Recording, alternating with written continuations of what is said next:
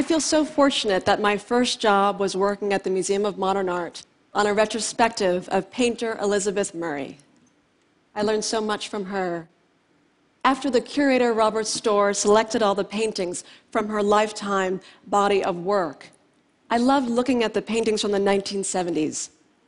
There were some motifs and elements that would come up again later in her life. I remember asking her what she thought of those early works. If you didn't know they were hers, you might not have been able to guess. She told me that a few didn't quite meet her own mark for what she wanted them to be.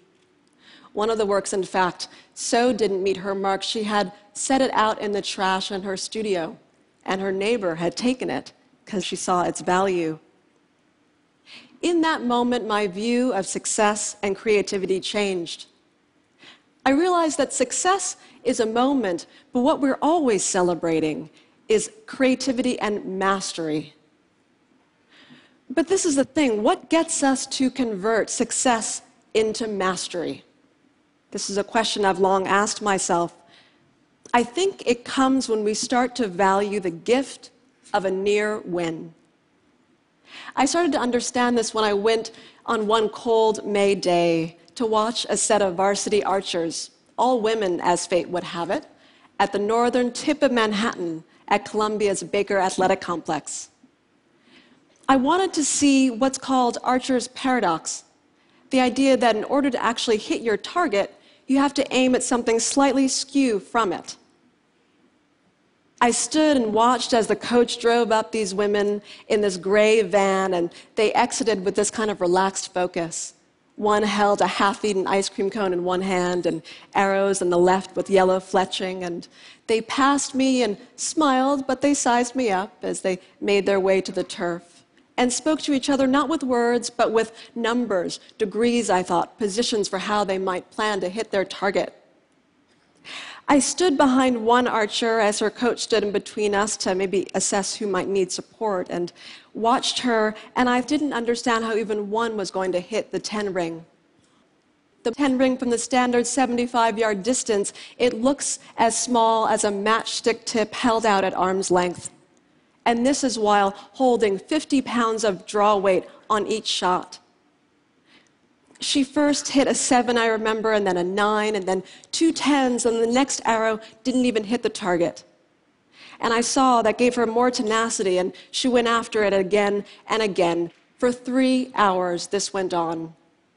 At the end of the practice, one of the archers was so taxed that she laid out on the ground just starfished, her head looking up at the sky, trying to find what T.S. Eliot might call that still point of the turning world.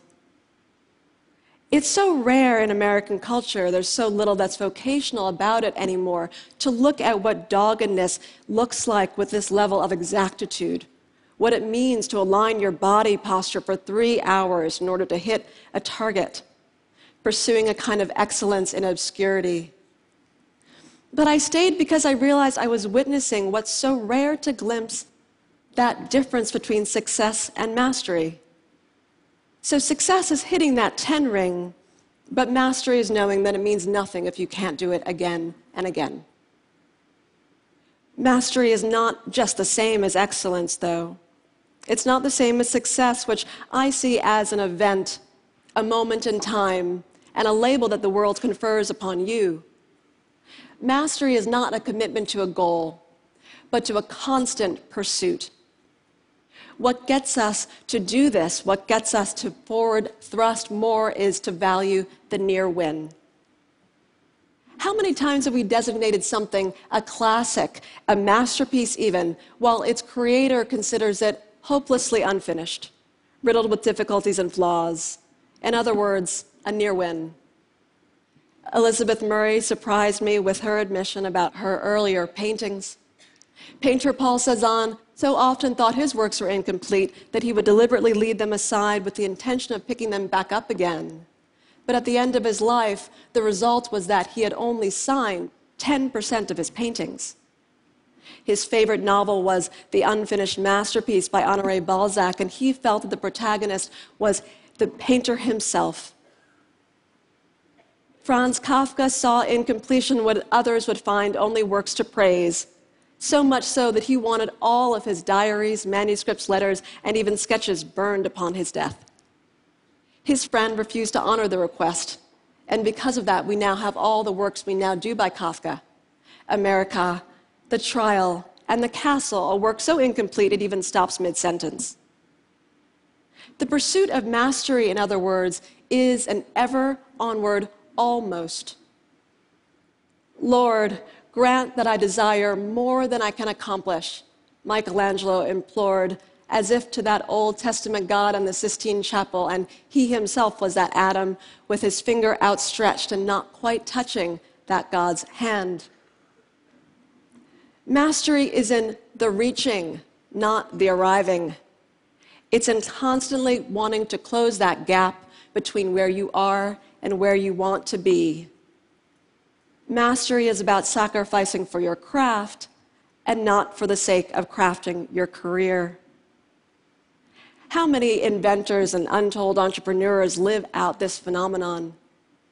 We see it even in the life of the indomitable Arctic explorer Ben Saunders, who tells me that his triumphs are not merely the result of a grand achievement, but of the propulsion of a lineage of near wins.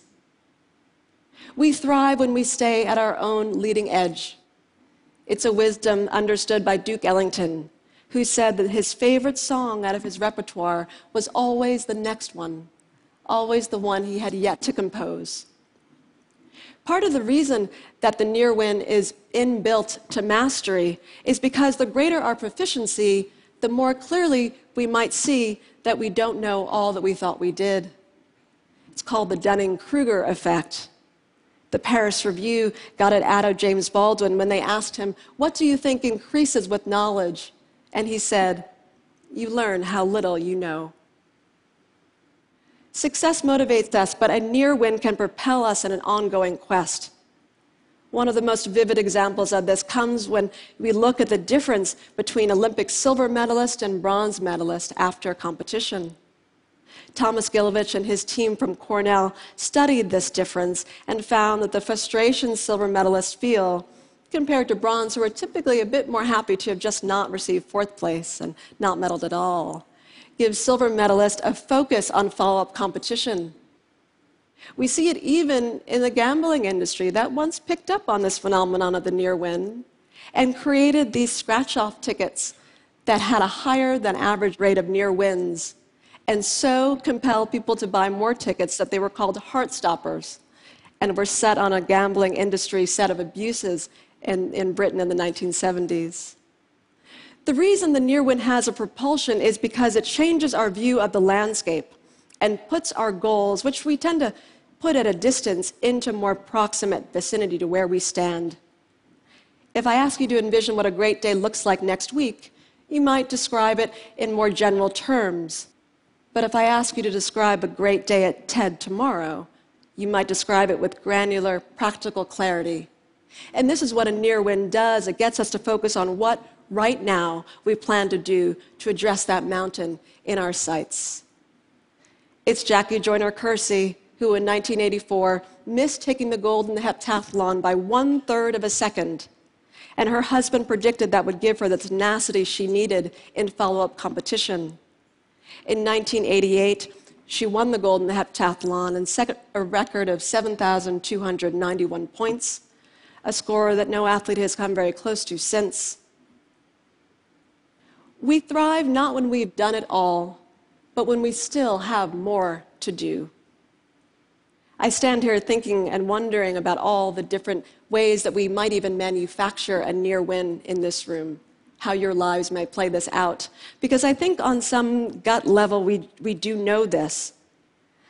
We know that we thrive when we stay at our own leading edge, and it's why the deliberate incomplete is inbuilt into creation myths. In Navajo culture, some craftsmen and women would deliberately put an imperfection in textiles and ceramics. It's what's called a spirit line, and deliberate flaw in the pattern to give the weaver or maker a way out but also a reason to continue making work. Masters are not experts because they take a subject to its conceptual end. They're masters because they realize that there isn't one. Now, it occurred to me as I thought about this why the archery coach told me at the end of that practice, out of earshot of his archers, that he and his colleagues never feel they can do enough for their team, never feel there are enough visualization techniques and posture drills to help them overcome those constant near wins. It didn't sound like a complaint exactly, but just a way to let me know, kind of tender admission, to remind me that he knew he was giving himself over to a voracious, unfinished path that always required more. We build out of the unfinished idea, even if that idea is our former self.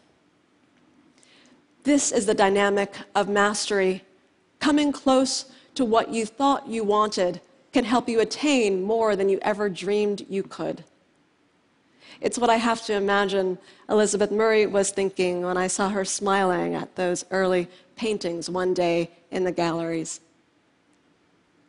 Even if we created utopias, I believe we would still have the incomplete. Completion is a goal, but we hope it is never the end. Thank you.